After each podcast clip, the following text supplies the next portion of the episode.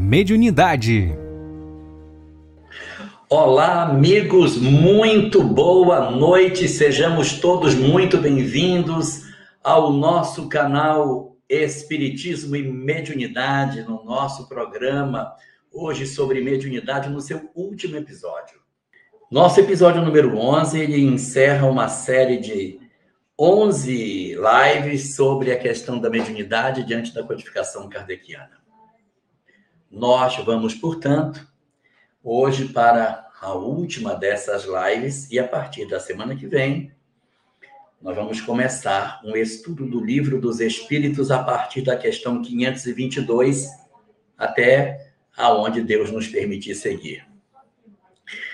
Nós vamos começar da questão 522 porque o nosso canal ele vinha fazendo esse estudo com o nosso companheiro Marcelo Shoa e agora na próxima semana a gente toma de onde o Marcelo teria parado, levando até o final.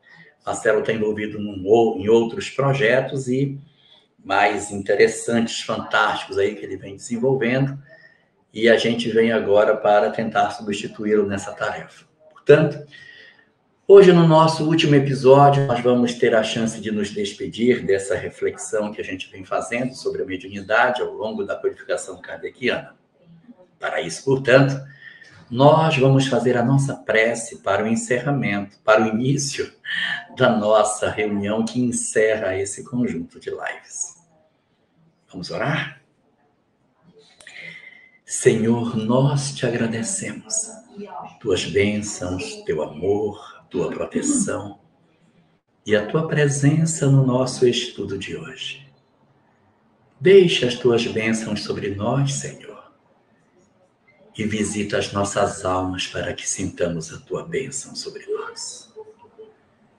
Protege as nossas vidas, ilumina-nos o entendimento e concede-nos a tua paz.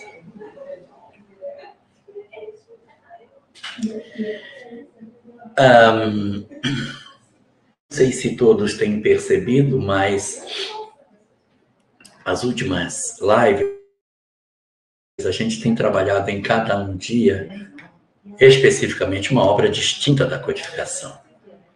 Nós trabalhamos o livro dos Espíritos, falamos sobre todo, antes disso, sobre a história do surgimento da mediunidade, o período da codificação kardeciana, o método kardeciano, esse processo de edificação da compreensão do mundo espiritual, e depois abordamos o livro dos Espíritos. E de lá para cá, a cada segunda-feira, a gente vem trabalhando uma obra básica com ênfase.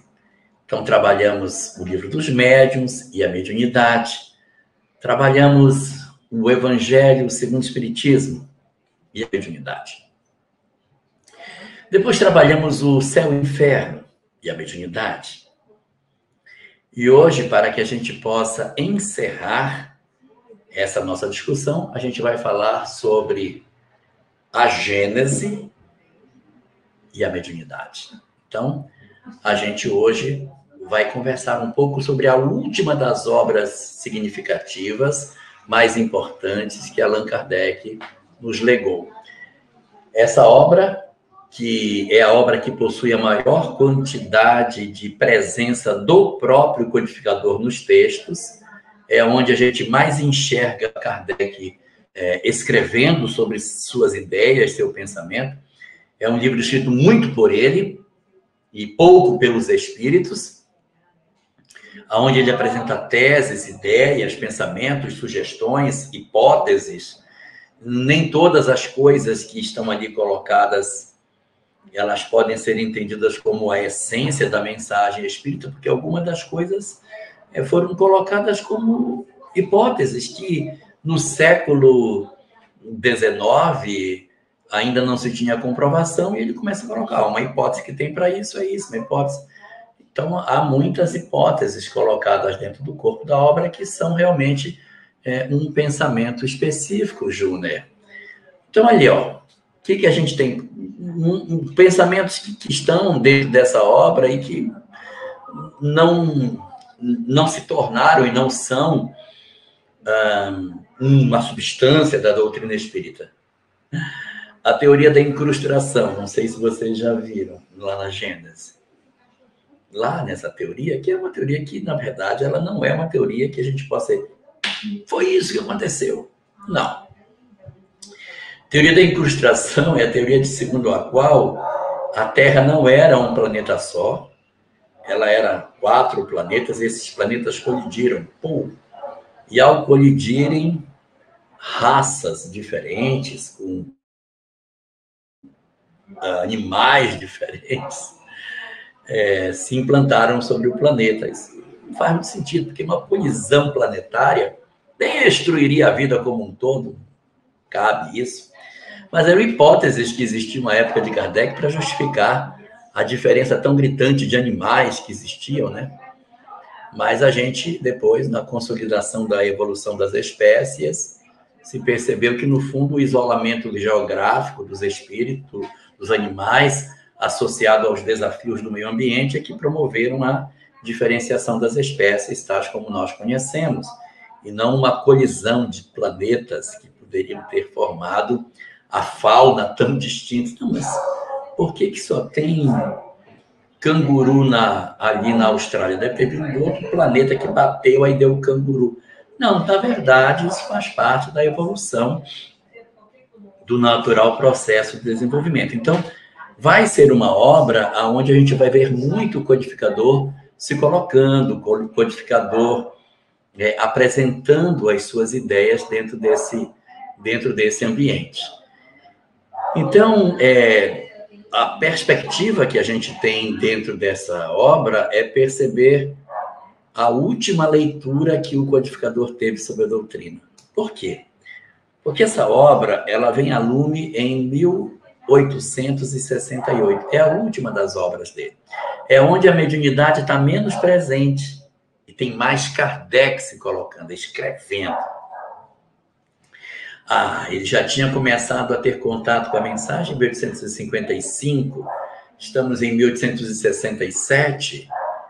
Então, em 1867, ele já tinha aí uns 12 anos de, de convivência com esses conceitos, então ele tem mais liberdade para criar, para escrever, para compor os seus textos, diferente de no começo, onde ele tinha muito mais a presença dos espíritos elaborando os raciocínios para a composição dos conteúdos apresentados.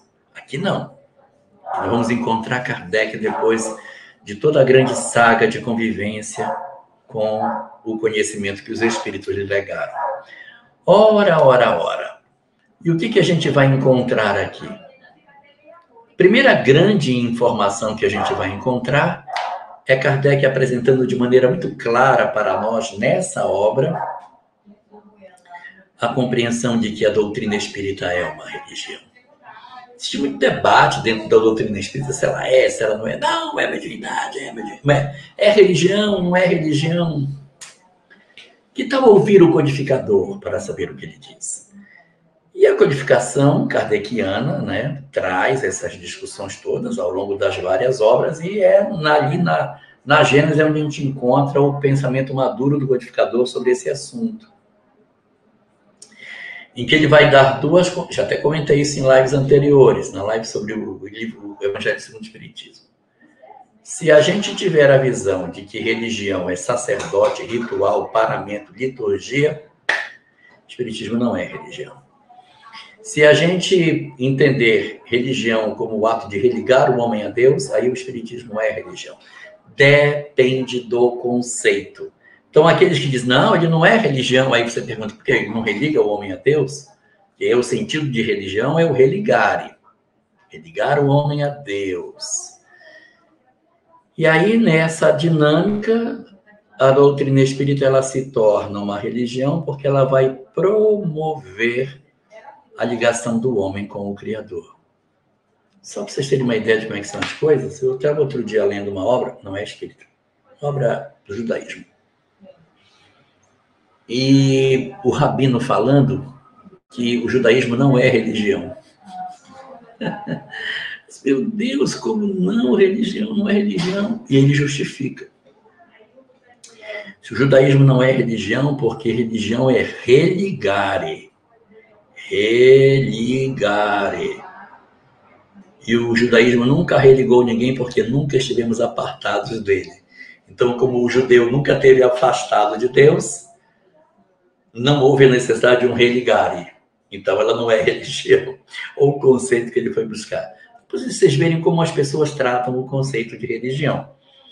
Mas é aí, nessa grande obra de Kardec, em que a gente vai começar, no início da obra, com discussões bastante filosóficas sobre Deus, sobre a existência de Deus, sobre o caráter da revelação espírita, dando uma percepção bastante nítida do amadurecimento de Kardec na interpretação da origem do bem, do mal, de onde veio o bem, de onde veio o mal, qual a origem de tudo isso. Assim, muito interessante toda essa construção filosófica que ele faz nesse bloco inicial daquilo que a obra se propõe a tratar. E depois a obra envereda por um novo assunto que é especificamente a questão da gênese da evolução, do surgimento da vida. É muito interessante observar que esse primeiro capítulo, chamado Caráter da Revelação Espírita, ele havia sido publicado como um opúsculo separado. Kardec tinha produzido esse opúsculo, tinha publicado. Quando veio a Gênesis, ele pegou o opúsculo que estava separado e juntou para ser o primeiro capítulo dessa obra nova. Porque a Gênesis, na verdade, ela não é um livro só ela é fruto de três livros, sendo que o primeiro livro é fruto de dois. Então, assim, a rigor, são quatro livros. Um que trata do caráter da revelação espírita, que era um opúsculo separado. Um segundo bloco bastante volumoso, que trata da, da questão da gênese, a gênese material, o processo da evolução dos corpos, e a gênese espiritual, o processo da evolução dos espíritos, onde existe ali um capítulo fantástico sobre migração planetária, como que se dá o processo da migração planetária, como é que os espíritos migram de mundo para mundo. Isso está contido nesse livro. Um capítulo, ele tem um capítulo chamado sobre é, raças adâmicas, em que ele comenta sobre os espíritos que migram. Também ele vai falar sobre migrações espirituais, nessa parte da Gênese, também ele é bem robusto, porque tem um primeiro, uma primeira parte discutindo biologia, evolução dos seres, evolução das espécies, processo de melhoramento dos seres, a transformação sucessiva das espécies em outras, o fenômeno de amadurecimento das, das formas físicas para o surgimento das criaturas. Mas é importante observar que quando Kardec escreve isso, que é 1867, e antes que alguém diga que eu estou errado, porque a obra é de 1868, a obra é de 6 de janeiro de 1868. Faça as contas. Se ela veio em primeiro, dia 6 do primeiro mês de 1868, ela não foi escrita em 68. Kardec escreveu isso em 67. Publicou em 68, mas no comecinho do ano, seis dias. naquela época de tipo, tipografia, o tempo que levava para você juntar isso, Rosana, o capítulo 11, que fala da gênese espiritual, vai ser um passeio sobre o processo de evolução da parte espiritual, com essas discussões sobre raças adâmicas, evolução dos seres. É um capítulo bem bonito, Kardec trabalhando. Você vê muito Kardec ali, é, amadurecido, tomando as informações mediúnicas recebidas e dando um tratamento e organizando esses saberes na forma de um texto assim que conecta os vários saberes desenvolvidos. Mas em 1867, quando Kardec vai escrever sobre essa parte da, da gênese, da gênese material, né? Isso aqui ainda era um período muito anterior ao que nós temos hoje, porque as, as leis de Mendel, o entendimento da genética, dos genes e como é que se processa a herança de recessivo dominante, essa coisa toda, ninguém sabia. Os genes, eles só seriam desenvolvidos pelo estudo de Mendel em 1880. 80. Nós estamos em 1867, então não tem ainda. Esse saber o mundo não iria saber, não ia ter notícia. Nem mesmo depois de 1880, isso é importante. O estudo de Mendel foi feito, mas ninguém deu atenção. Ele vai realmente explodir como verdade no ano de 1900, depois do mutacionismo de Hugo de Vries. Quando Hugo de Vries estuda a mutação, descobre o DNA e começa a fazer as análises sobre a questão é, das mutações, é que a gente vai começar a entender as histórias que Mendel deixou.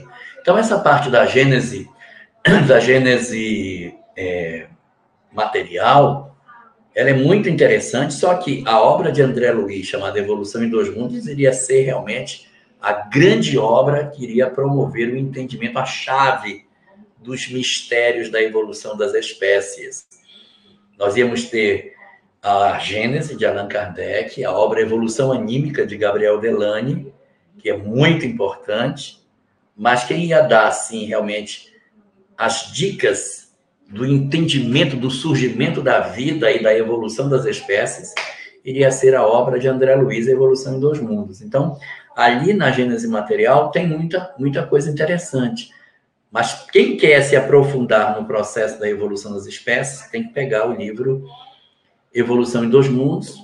Quem não tiver intimidade com biologia precisa pegar um segundo livro chamado Elucidário de Evolução em Dois Mundos, que é uma espécie de dicionário biológico para ajudar você a entender o que trata é, naquele conteúdo.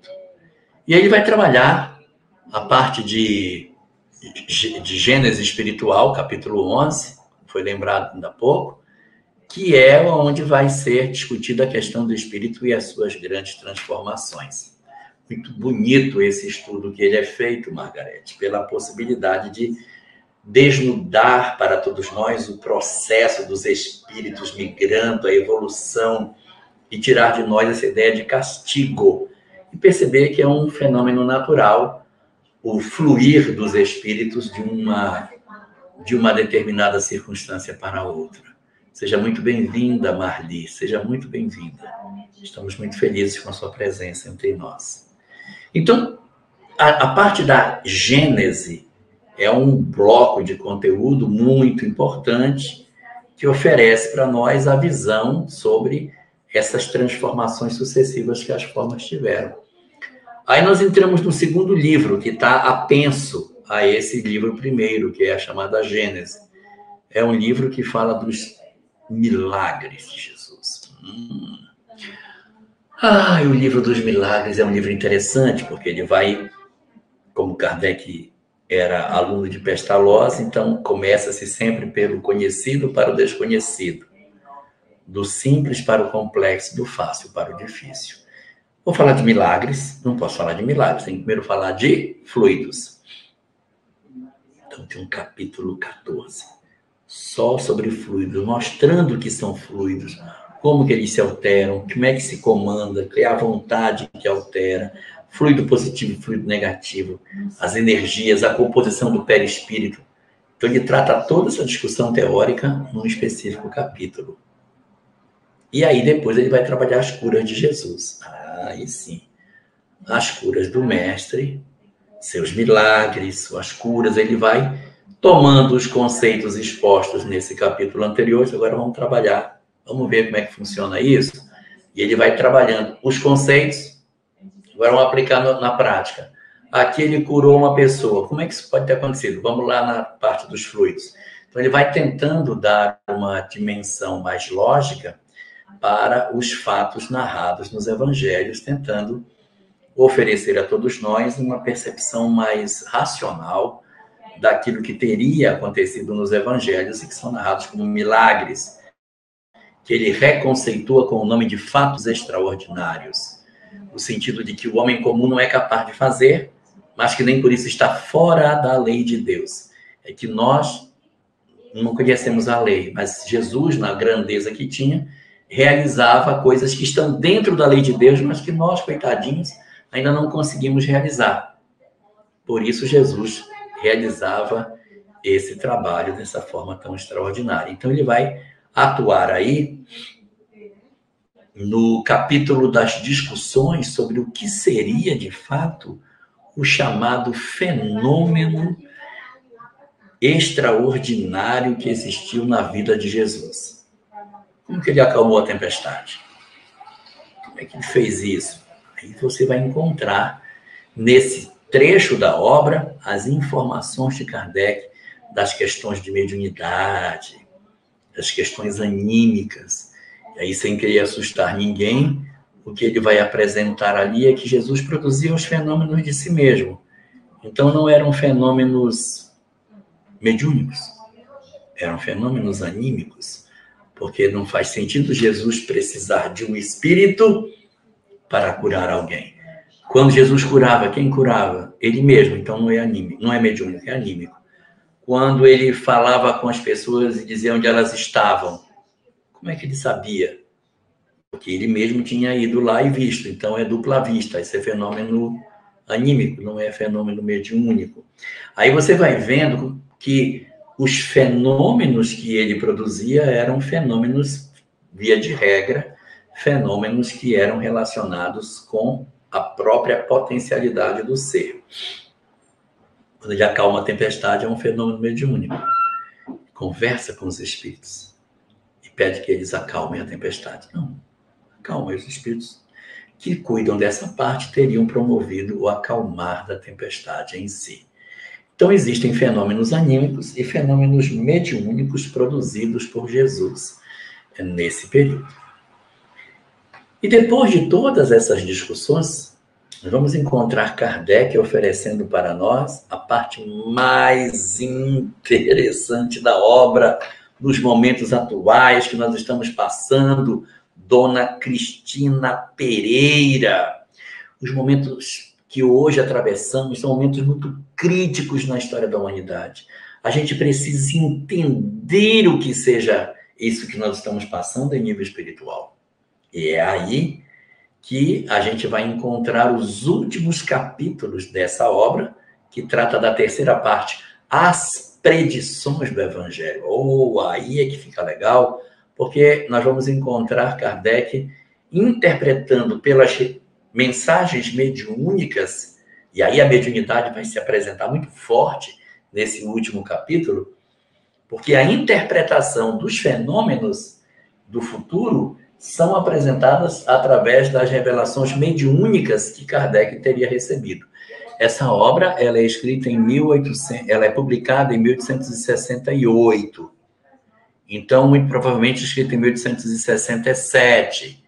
E existe uma mensagem que está no livro Obras Póstumas, chamada Regeneração da Humanidade, recebida no dia 25 de abril de 1866. Então, essa mensagem de 66, a obra deve ter sido escrita em 67, publicada início de 68. E é nessa nessa mensagem de 25 de abril de 66, mais um conjunto de outras informações que ele apresenta ali mediunicamente dentro do texto do capítulo 18, que a gente vai encontrar, Amanda, a síntese do entendimento do que que seja a transição planetária, a migração dos espíritos, esse processo de fluxo dos espíritos de um canto para o outro, para que a gente possa entender é, que a vida, na verdade, é muito mais do que a gente pensa que ela seja.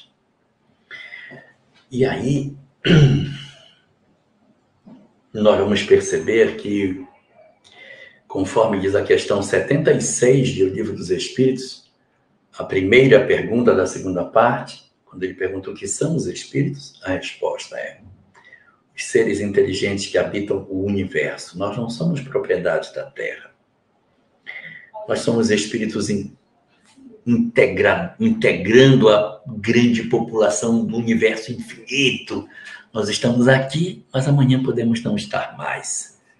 O nosso grau de evolução determina muitas vezes migrações planetárias que não são punições, são processos naturais que a nossa vida possui.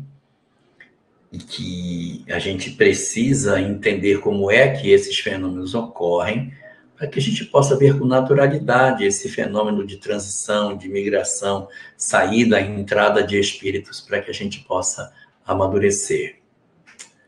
Eu vou me permitir hoje, não sei se a gente vai conseguir é, responder as perguntas que possam aparecer, mas eu vou me permitir hoje é, apresentar um material que eu andei produzindo sobre essa questão da transição planetária, que acredito que possa ajudar a gente a poder é, entender melhor esse mecanismo de como é que essa transição acontece.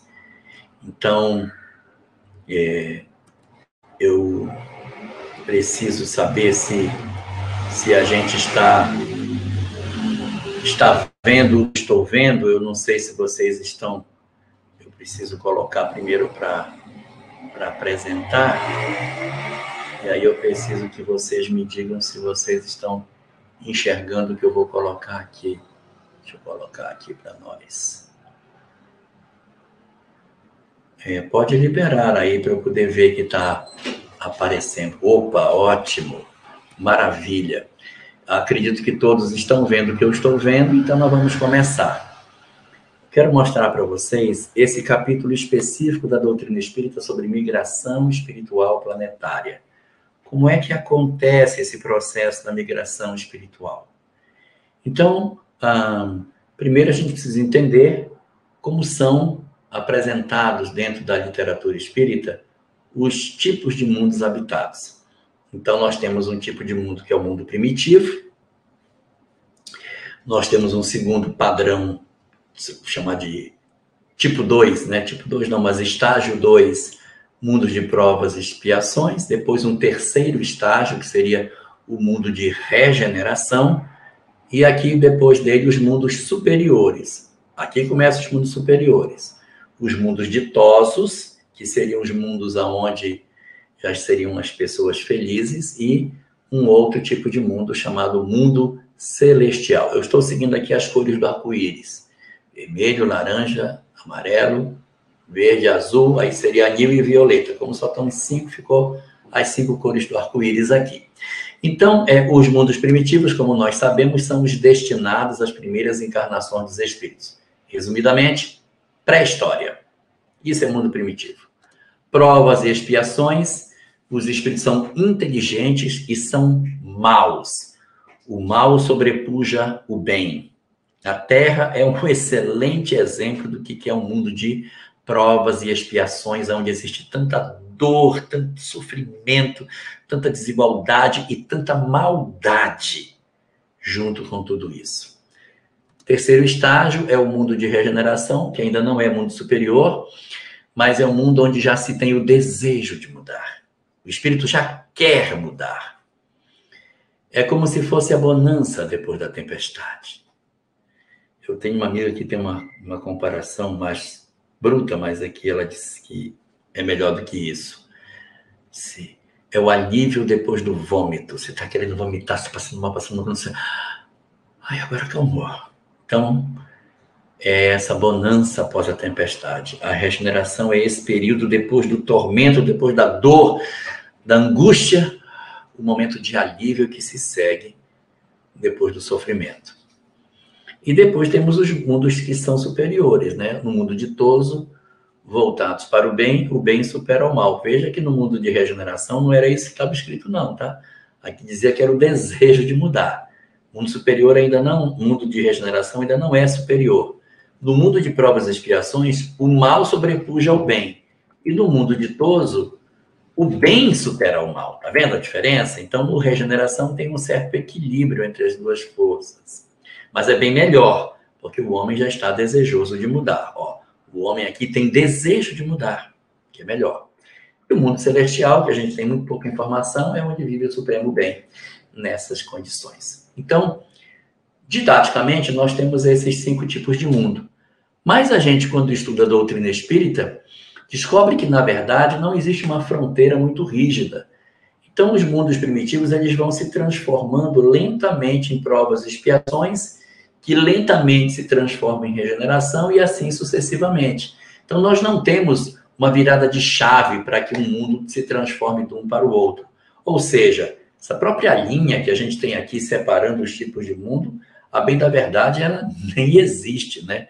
Nós temos um, um espectro contínuo aonde os mundos vão evoluindo e quando você se percebe, ele já não é mais laranja, ele já é amarelo e esse amarelo vai bem devagarinho se aproximando do verde e assim sucessivamente, como nas cores do arco-íris em que não existe um dioptro, não existe uma lâmina dividindo as cores do arco-íris, elas vão num sutil degradê, assim também os mundos não se não evoluem na forma de degraus, eles são uma rampa.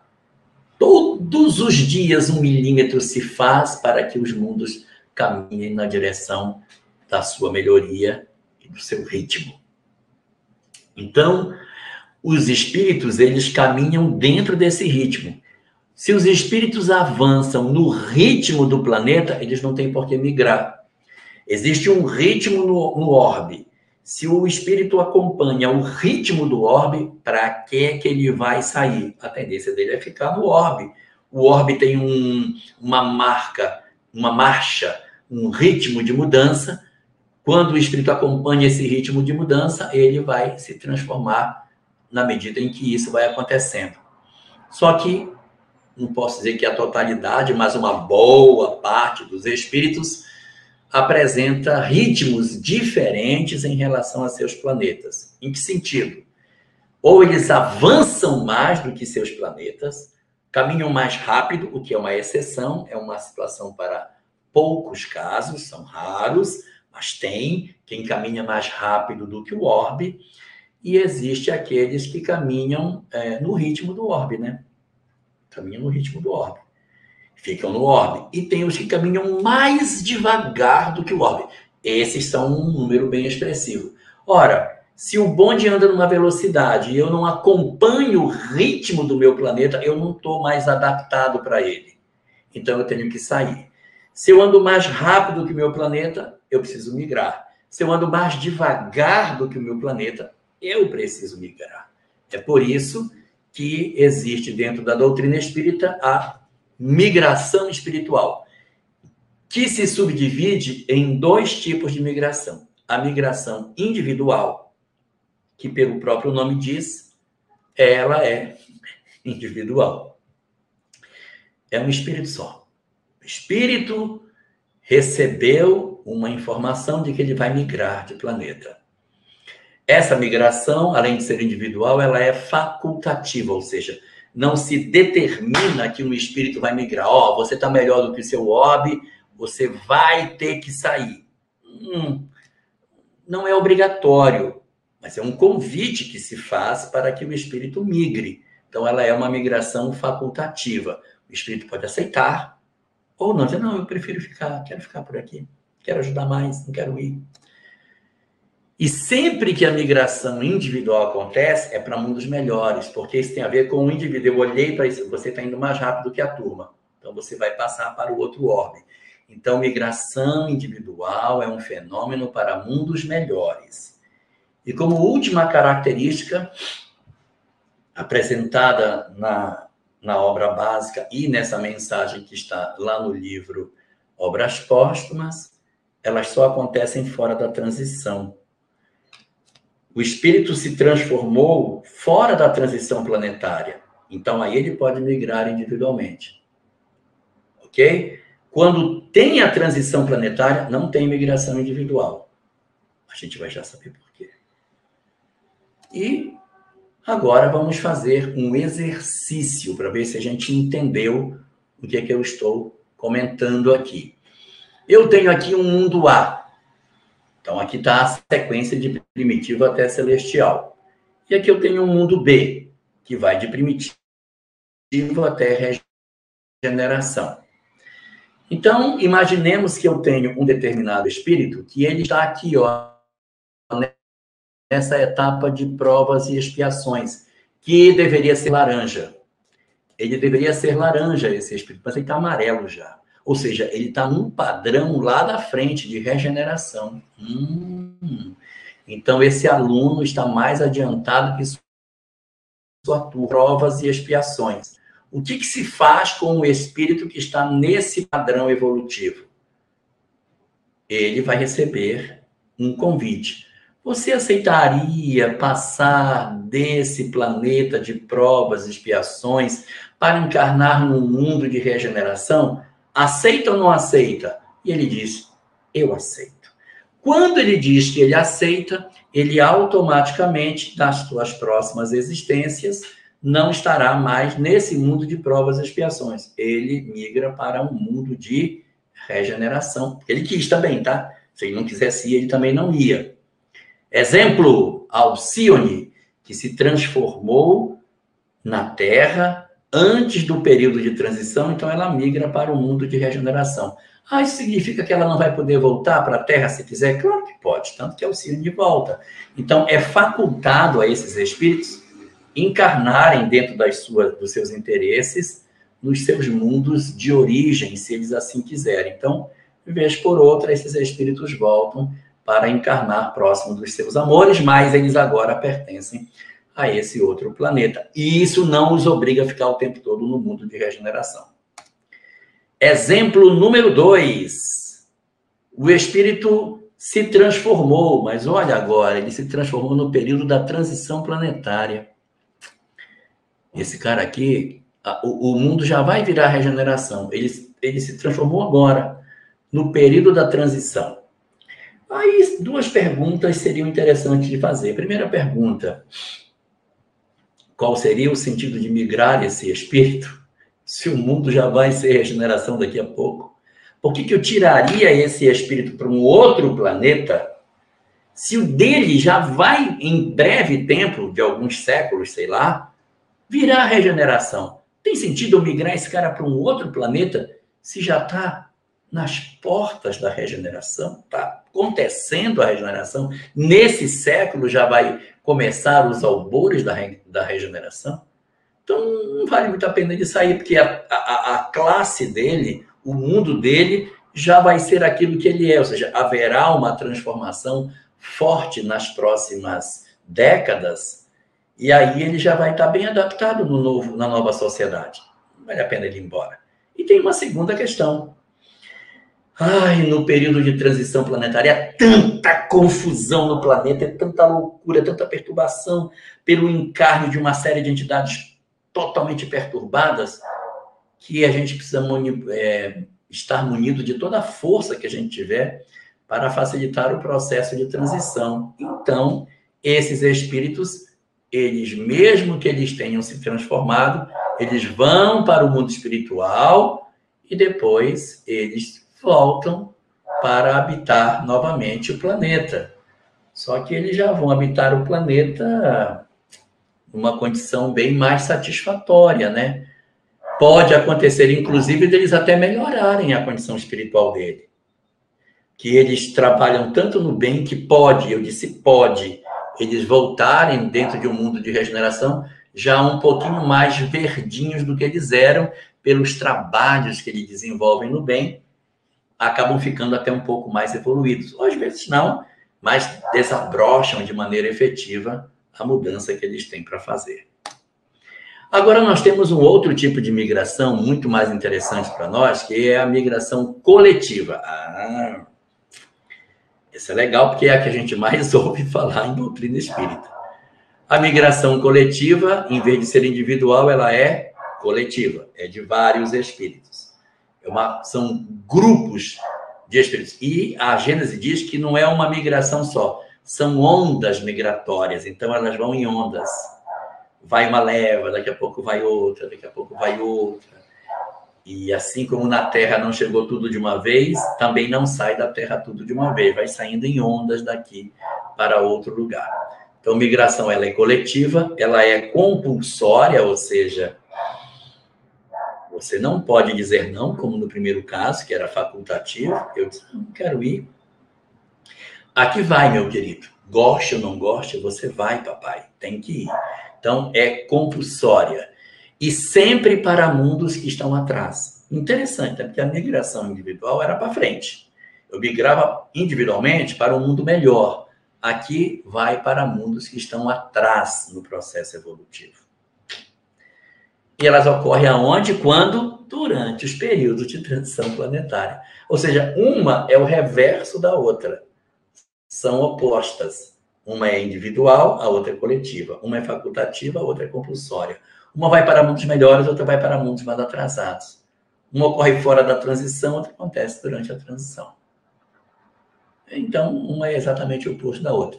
Bom, se a gente é, entendeu, vamos ver agora o que, que acontece durante a transição em termos de fluxo migratórios. Na Terra, por exemplo, a gente tem aqui o seguinte: nós temos um, uma torneira enorme, derramando gente o tempo todo, reencarnando muita gente desse padrão, os maus. Nós estamos aí nesse pacote. Nós somos os maus, mas somos os maus tocados pelo bem. Nós temos chance de ficar. Tem um segundo grupo, que é um grupo, uma torneirinha menor, que são os espíritos primitivos. Ainda tem na Terra espírito primitivo ainda encarnando no planeta. Espíritos que ainda vivem mesmo na Terra no período da pré-história aqui, no presente. São poucos, mas tem. Tem também, não tem só os maus, poxa vida. Eu também tenho um outro grupo pequeno também, que seriam os bons. Os bons também encarnam na Terra. Tem um pessoal bom encarnado aqui, impulsionando o progresso da humanidade. Então nós temos os primitivos, os maus e os bons. Mas ainda falta uma quarta torneira. Bem pequenininha. Deveria ter posto um conta-gota aqui. Então essa torneira bem pequenininha não são nem os maus, nem os primitivos e nem os bons. Esses aqui são os péssimos são os endurecidos, os maus não tocados pelo bem. Os caras que gostam de ser mal, que fazem mal com vontade, eu tenho ódio, eu faço e gosto. São os péssimos. Muito provavelmente a gente não está nesse grupo, tá? Quando a gente percebe isso, essa galera toda pinga dentro do, desse funil. E a gente vai ter que descobrir quem é que vai conseguir sair do outro lado, quem é que consegue realmente ser aproveitado nesse processo. O objetivo nosso é sair aqui no finalzinho desse funil uh, da transição planetária, ser aproveitado. Tem uma galera que fica na boca do funil, não sai de jeito nenhum, tem que migrar. E aí, para facilitar saber quem é bom e quem é ruim, nós temos que sofrer uma chacoalhada para saber se a gente é bom ou não. Por isso, durante a transição planetária, a torneira dos péssimos ela é trocada os espíritos tiram a torneira dos péssimos e botam uma torneira maior. E essa torneira maior promove um tipo de situação chamada movimentos catalisadores, que são movimentos que descobrem quem é bom e quem não é bom. Ah, eu acho que eu sou bom, eu acho que eu sou bom, eu sou tão bonzinho.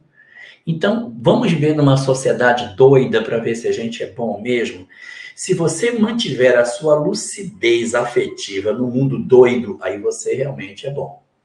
Se você mantiver a sua lucidez de equilíbrio emocional no mundo com tanto ódio, aí você é bom. Então, solta todo mundo que é doido para saber se você realmente tem equilíbrio ou não. É por isso que o mundo está de ponta cabeça, para que quem seja inseguro quanto ao bem descubra se realmente é bom ou não. São os movimentos catalisadores que vão fazer como imãs, puxando os espíritos para descobrir quem era, quem acreditava que era bom, mas na verdade não é. Nós temos assim, nesses movimentos catalisadores, duas grandes razões para que eles aconteçam. Por eles, porque é a chance dessas entidades péssimas até mudarem, né? Quem sabe eles não encarnam e não mudam. É uma hipótese mas eles vêm também por nós para que a gente se revele. Eu quero saber quem é que se afiniza com a loucura desses homens, com essas ideologias perturbadíssimas dos falsos cristos e dos falsos profetas, que deixa todo mundo doido e diz: é isso mesmo, acho que eu vou fazer também. Então não éramos, não tínhamos certeza do bem. Nos seduzimos por eles. Mas também tem um outro grupo que também mostra que é imaturo, porque em vez de se afinar odeia esse. Tem que matar todo mundo que pensa assim. Quem tem esse pensamento também não está maduro, tá? Então, esses movimentos catalisadores, eles tiram as pessoas da da indiferença. As pessoas correm para ou se filiarem às ideologias loucas ou odiarem as ideologias loucas. Temos que descobrir o caminho do meio, que é aprender a conviver com eles sem enlouquecer e tentando ajudá-los. Esse é o grande objetivo desse momento tão perturbado da transição planetária. Vamos ver se a gente entendeu o que eu falei. Eu não vou poder ter, ter tempo de responder pergunta de ninguém hoje. Bom, vamos para os exercícios. Eu trouxe dois exercícios. Exercício número um foi a Terra saindo da pré-história para entrar na história. Nós tínhamos um, nós tínhamos um mundo A, que eu sei lá qual é esse mundo, que era um mundo primitivo com o surgimento do homem nesse mundo. Um mundo B, saindo de primitivo para provas e expiações. Estava na transição de primitivo para provas e expiações. E eu tenho aqui um mundo C na transição de provas e expiações para regeneração. Vamos dar nome aos bois. Esse que está saindo aqui de mundo B, está saindo de mundo primitivo para provas e expiações, é a Terra. E esse que está saindo de provas e expiações para regeneração, esse, na verdade, é um planeta capelino, que a gente não sabe o nome, mas Segundo se crê, o planeta em torno de Capela. Observe, a Terra em transição de primitivo para provas e expiações, esse planeta capelino de provas e expiações para regeneração, e um cara aqui, que é primitivo, não sei qual é, surgindo a espécie humana nesse planeta. Vamos ver o que acontece. Aqui está a Terra saindo da pré-história. Nós temos esse mundo primitivo, que eu não sei o nome. Eu tenho a Terra, com esse monte de espíritos aqui, e tenho o planeta capelino. Observem que no planeta primitivo, todo mundo aqui ainda é bem atrasadinho, bem atrasado. Na Terra, eu tenho gente atrasada, mas eu tenho alguns que já estão laranjinhas, e tem até um amarelinho aí, ó, meio laranja, claro, sei lá, mas eu tenho um cara até melhorzinho aí. E a Terra está saindo do vermelho para o laranja, ela está indo para o segundo estágio, o estágio de provas e expiações. E no planeta Capelino, ele está saindo do amarelo para o verde, ou seja, está na transição de é, provas expia de, de provas expiações para regeneração. Muito bem. Então vamos ver o que, é que vai acontecer na dinâmica da vida. Primeiro eu olho para a Terra para ver o que, é que vai acontecer. E eu descubro que nela existem alguns espíritos que estão com a inteligência muito rudimentar. Não tem condição de entrar na história não conhece o fogo, não conhece a agricultura, não tem noção de família, não consegue falar, não tem linguagem articulada. Esse pessoal está na Terra, mas ele não pode completar o seu ciclo. Então, essas entidades elas saem da Terra e vão experimentar em outros planetas primitivos, aonde eles vão ter o seu aprendizado. E a Terra então migrou espíritos para lá. E ao mesmo tempo que ela cedeu, ela está em transição, ela vai receber espíritos de outros mundos, que são inteligentes, mas endurecidos. Quem são esses? Uh, mundo de provas e expiações, indo para a regeneração sem ter mudado. Então vamos trazê-los para cá. Quem são os mais atrasados nesse mundo? Eu vejo que eu tenho aqui uns que são amarelinhos, mas eu estou vendo que tenho dois aqui na ponta que são laranjinhas. Esses dois aqui parecem não ter muita habilidade para esse mundo de regeneração.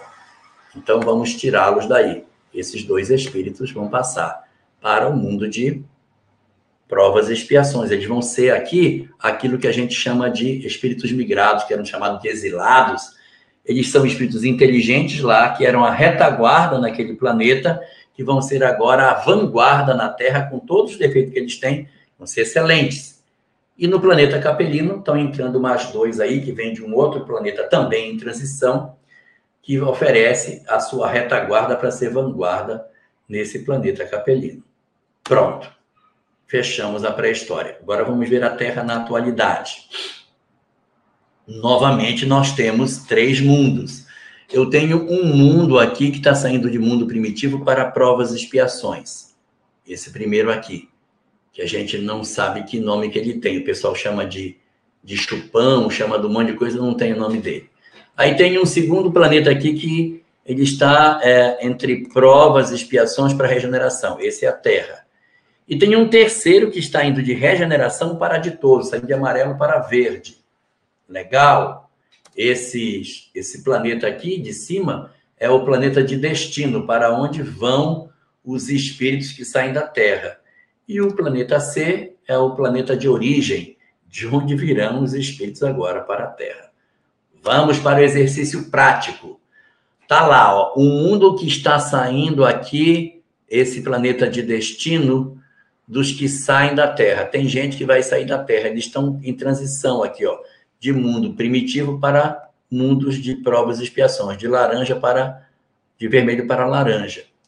E aqui eu tenho a ida de mundos daquele, daquela condição anterior, como a Terra está saindo de mundo de, de provas e expiações para regeneração, saindo de amarelo para verdinho. Legal. E olha o balaio de gato que está na Terra. Tem gente verde, tem amarelo, tem uns caras bem, bem vermelhinhos aqui, ó. Uns laranja bem, bem forte, quase vermelho, esses caras. E tem um povo aqui que não tem a boca nem para cima nem para baixo, não tem nem boca. É, eles não têm boca, coitado. Eu não sei o que eles são. Eles têm vermelho, mas tem laranja. Ah, eu não sei nem o que vai acontecer com esses caras. Mas eu estou vendo aqui que tem uma confusão danada. E lá no, nesse planeta de onde vai sair, também tem uma confusão de gente lá. Mas vamos lá. Bom, como eu não sei o que fazer com esses que estão com essas cores estranhas, vamos tirar esses dois do planeta. Vamos tirar esse primeiro e vamos tirar esse segundo aqui, que eu não sei o que vai acontecer com ele. Eu não sei o que fazer. Eu não tenho, não sei o que fazer. Vamos deixá-lo aqui no cantinho do pensamento, porque eu tenho dúvida sobre eles, eles vão ficar aí esperando Deus dar bom tempo. Eles não vão migrar, porque eu tenho dúvida se eles podem mudar ou não. Mas eu vejo que tem dois colocados aqui dentro que eles não adaptam no mundo de regeneração. Então, os maus não tocados pelo bem, esses são naturalmente conduzidos, segundo a obra básica, para um outro mundo, para iniciar um mundo de provas e expiações vão construir pirâmide, vão fazer início de civilização em algum lugar por aí, tal como aconteceu na Terra. E a Terra vai receber gente de fora. Olha, eu tenho dois amarelinhos ali que não suportam um mundo verdinho. Então, esses amarelinhos são a geração nova. Eles saem de lá para vir para cá. Lá eles são retaguarda, aqui eles serão vanguarda, porque eles já caminharam toda a história da regeneração, vão dar um contributo lindo para nós aqui. E, por fim, é, a gente vai poder ver o que, que a gente vai fazer com esses dois espíritos que estão lá fora. Observe que agora a Terra está toda mudada. Então, está na hora da gente fazer o enriquecimento do mundo lá que ficou faltando. Então, entraram espíritos do planeta com dois azulzinhos ali que entraram, fecharam. Pronto, resolvido tudo, e aqueles dois ficaram lá fora. Vamos resolver o caso deles.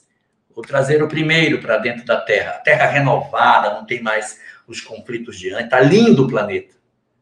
Será que ele se adapta ou não? Ele vai chegar nessa sociedade nova nossa, que lindo isso. Aí eu gostei. Aí ele se transforma. Aí ele permanece. E vamos chamar o outro também. Esse chega na cidade linda, tudo maravilhoso. Ah, eu não aguento esse negócio não. Muito arrumado, muito organizado. Eu odeio isso aqui.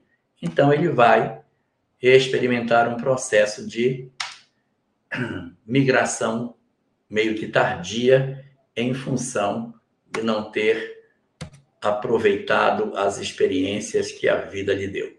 Então, aqui nós temos um, esse que a liturgia nos oferece. Nós vamos precisar terminar. Não posso responder ninguém hoje vamos encerrar. Preciso sair, preciso uma outra live que eu tenho agora. Desculpem.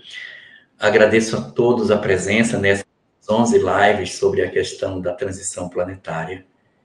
E desejo a todos nós muita paz. Que Deus abençoe as nossas vidas, preencha os nossos corações da certeza de que esse conhecimento nos chega para que a gente use da melhor maneira possível nas nossas vidas. Que não seja apenas um saber, mas uma mudança interior para o convívio com aqueles que dividem conosco a existência. Que Deus abençoe os nossos lares, proteja as nossas vidas e guarde os nossos corações na sua infinita paz. Muito obrigado a todos. Estude conosco. Faça parte da família Espiritismo e Mediunidade. Em Lives TV